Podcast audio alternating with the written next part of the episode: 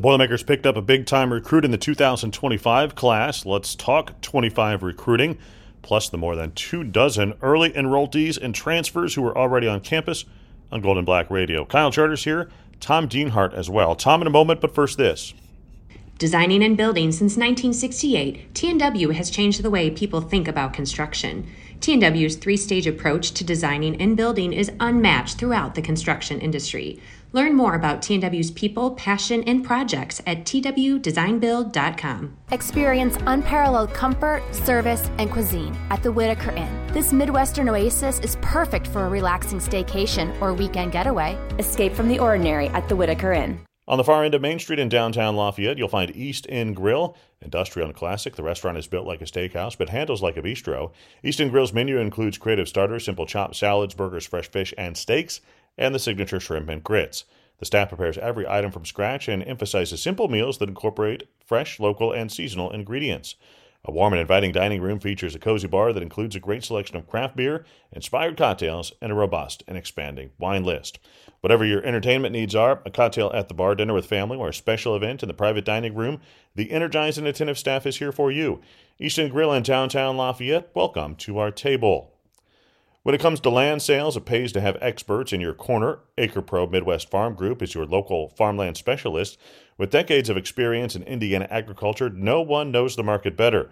Whether you're doing a 1031 exchange or simply buying and selling farmland, your local AcrePro agent will walk the land with you and ensure the deal is done right. Visit acrepro.com or call 765 775 6502 and talk to your local land expert today. Again, 765 775 6502. All right, Tom, let's talk a little bit of uh, recruiting. It has been, uh, to say the least, a busy last month or so for Ryan Walters and company. Purdue has 27, as it stands right now, newcomers on campus, 13 uh, signees, uh, high school and junior college, and then the 14 transfer portal guys. I mean, that is just a a huge number of newcomers, but probably something that we should uh, get used to because it's going to be this way pretty much every year. Yeah, hopefully, maybe Purdue's not having quite this this type of coming and going or this attrition, if you will, in addition as the program settles in. You'd, you'd hope under a new staff, right? They wouldn't need to dip in the portal maybe for, for this much talent. Um, and uh, but it is what it is here early on, the first two years for Ryan Walters, trying to you know just kind of turn the roster over and and uh, you know improve the talent base. And um, like you mentioned, Kyle, 14 transfer portal transfers, transfer portal additions on campus, and you've got 13 early enrollees, 11 high school, two junior college kids here as well. So once spring football kicks off we think it's going to be the week after spring break in mid March. That's 27 new players out there running around. And uh, so that's a lot, obviously. So uh, it's going to be exciting to see what these players look like and watch them, uh, watch them develop as well. Yeah, and we'll be able to see them at least a little bit out there during the spring. Those 14 portal guys, I mean, there are several storylines. You've outlined a lot of them on goldandblack.com. Obviously, offensive line. There's the Georgia to Purdue connection, which has been yeah interesting, some wide receivers in there. What do you think in terms of the biggest impacts to Purdue? Yeah, those offensive linemen, Kyle.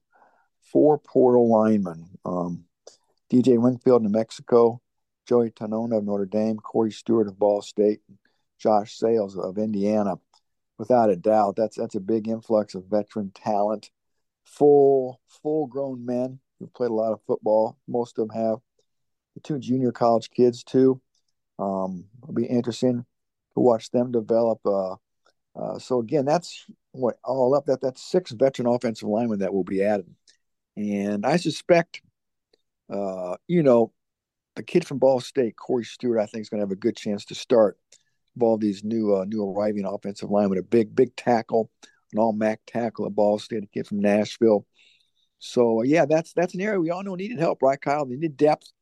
They were really hurt last year, and guys got hurt. I think depth's been improved greatly. And we all know too, Kyle, that they ran the ball football. They ran the ball pretty well, but again, they really struggle in those short yardage situations. Maybe being more mature, more physical will help Purdue when they get in those third and one and fourth and one situations. Well, you've got to have depth, uh, Tom, that is not just moving your center to tackle. Like yeah, that's yeah. that's uh you know that's problematic. It was nice that Gus Hartwig was able to do that uh, at times late in the year. Shows maybe what kind of player he is, but that is just simply not the position you want your program to be in. Unfortunately, with some of the injuries, it was for Purdue, but you really need, you know, eight at the, at the minimum, right? Offensive linemen who, yeah, who you minimum. feel like who you feel like can go out there and play the positions that they actually practice at 10 ideally maybe more than that in a perfect world but you know unlikely to happen. Uh, this it would seem with some of these transfers and and who purdue has coming back that the boilermakers should be able to get uh, a good five some on the field and maybe have a couple of backups as well. Yeah you think about hartwig being your your your, your anchor in the middle there at center. I mentioned corey stewart at tackle uh, Marcus Mbow is probably more of a natural guard. I wouldn't, I wouldn't be surprised if he slides back on in the interior. Uh, Moose is back. Obviously, uh, he, he can be your, your, one of your tackles. Luke Griffin, the kid from Missouri, was coming on last year before he got hurt.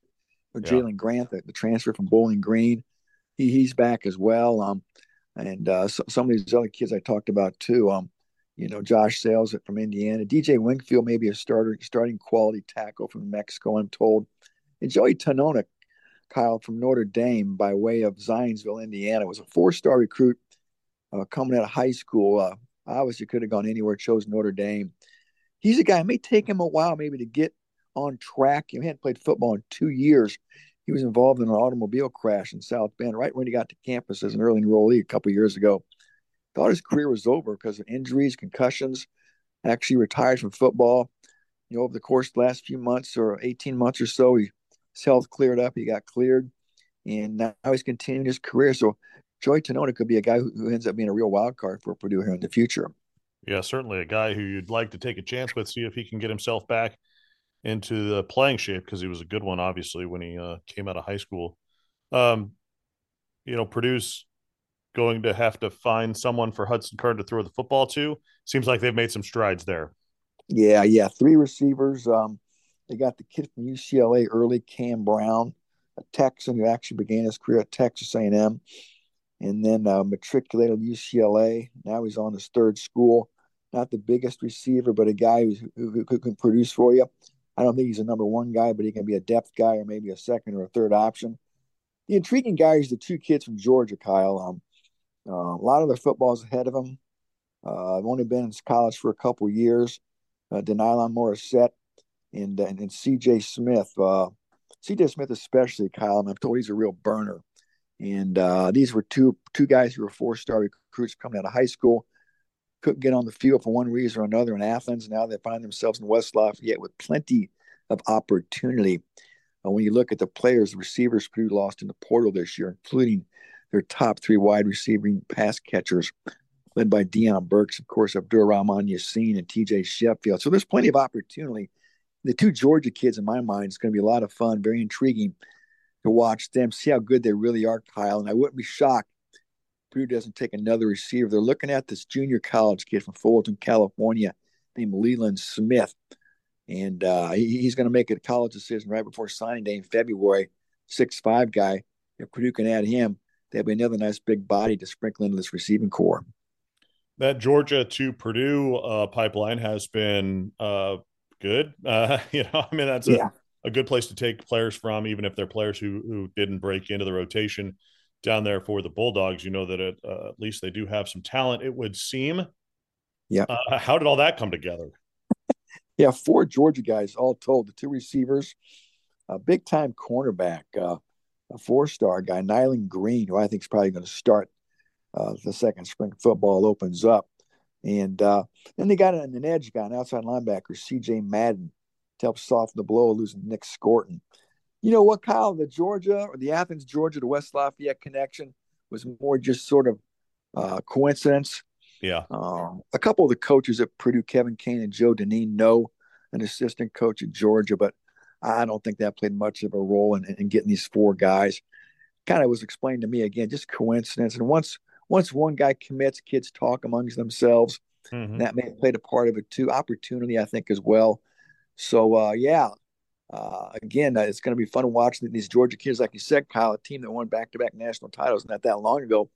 Uh, these guys were basically recruited under those guys, so you know their their pedigree, their their their scrapbooks are fat.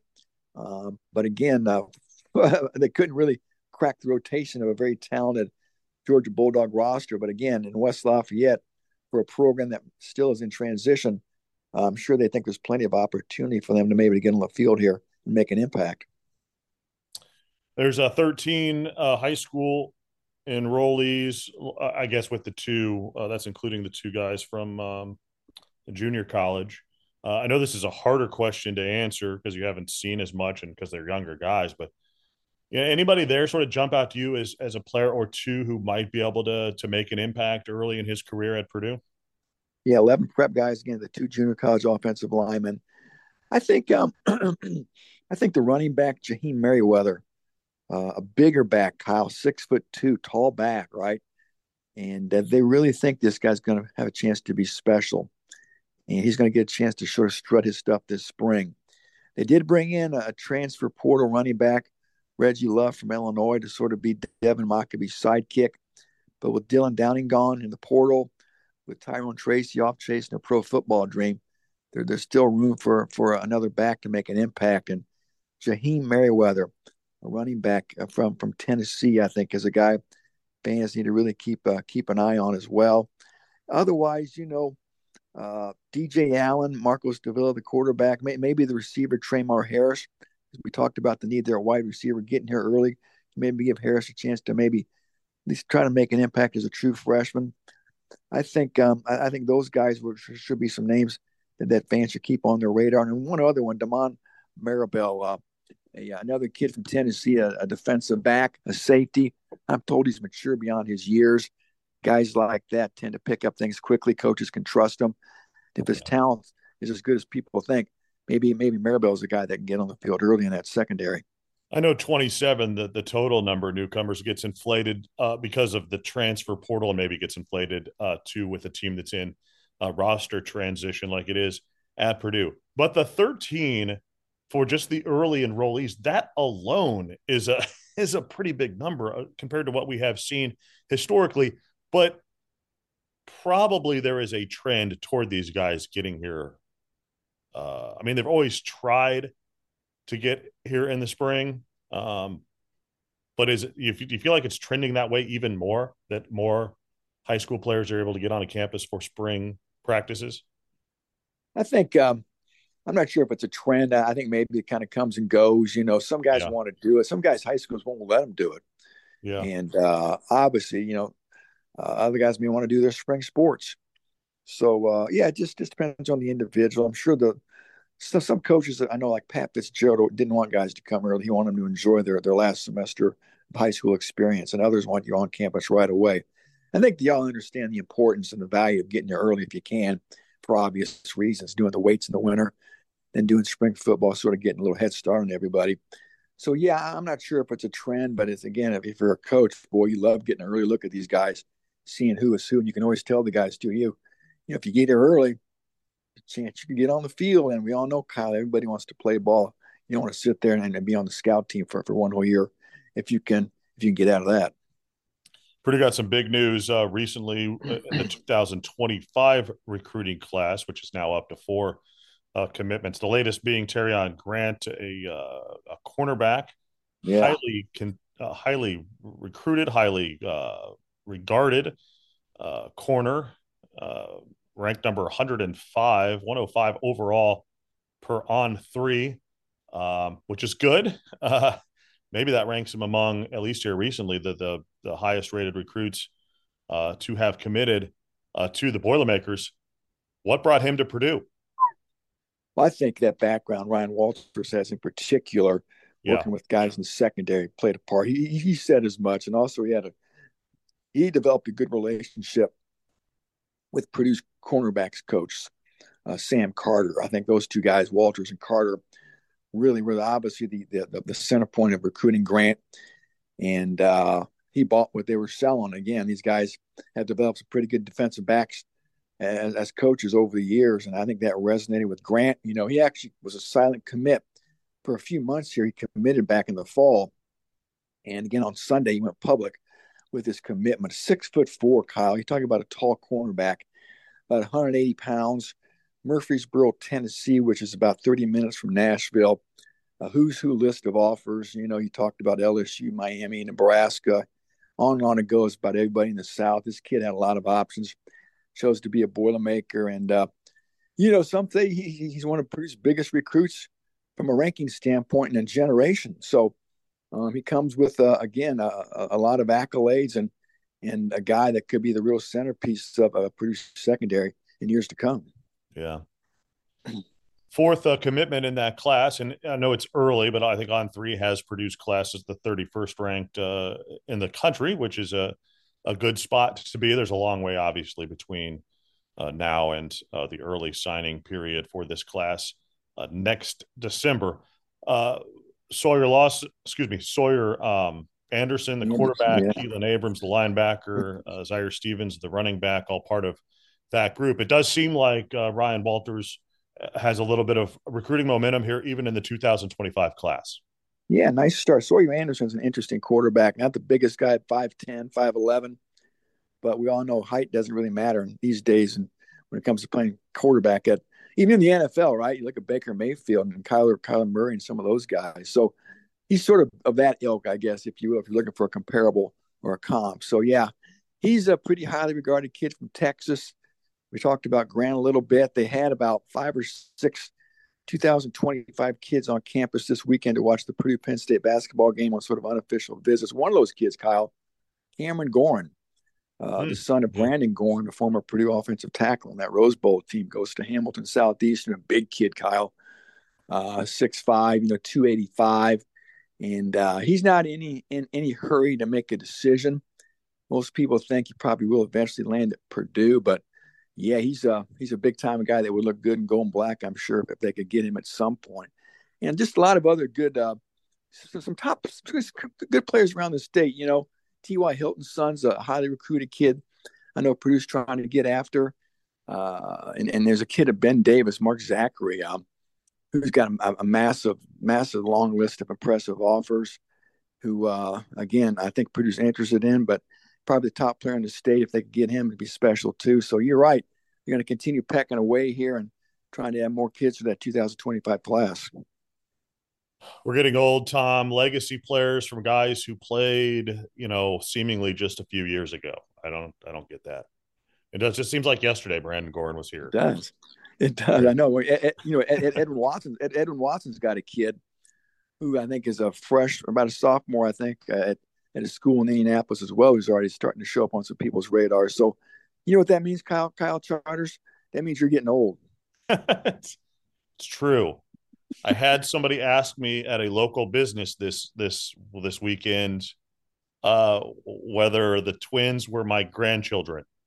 Mm. Oh man, Painful. another kid, another legacy. Remember uh, Mike Rose, the linebacker? Yeah, he's got his son who's who's on radars too. So, yeah, we're seeing these the second generation come up. I know uh, Jason Loerzel had a kid who was through here this summer um, and uh, was being recruited, ended up going somewhere else. So yeah, all those guys from that glory, those early glory years of Tiller, having kids that are they're, they're coming to be that age, Kyle, where they're picking colleges and, and getting ready to play college football. Yeah, will be fun to watch for sure. Thanks, Tom. You bet, buddy. At Purdue Federal Credit Union, it's about a relationship, a relationship that goes where you go, wherever you are in life a relationship that's committed to free financial wellness resources, lower fees, and innovative digital banking solutions. Because we believe in people helping people. Let's build your financial future together. Purdue Federal Credit Union, your trusted financial partner for life. Federally insured by NCUA. That'll do it for our podcast for this week. Thanks to our sponsors. As always, if you do like the podcast, Please rate us five stars on your favorite podcast app. Leave us a comment as well. All right, that'll do it for our show for Tom Dienhart. I'm Kyle Charters. Thanks for listening. This is Gold and Black Radio.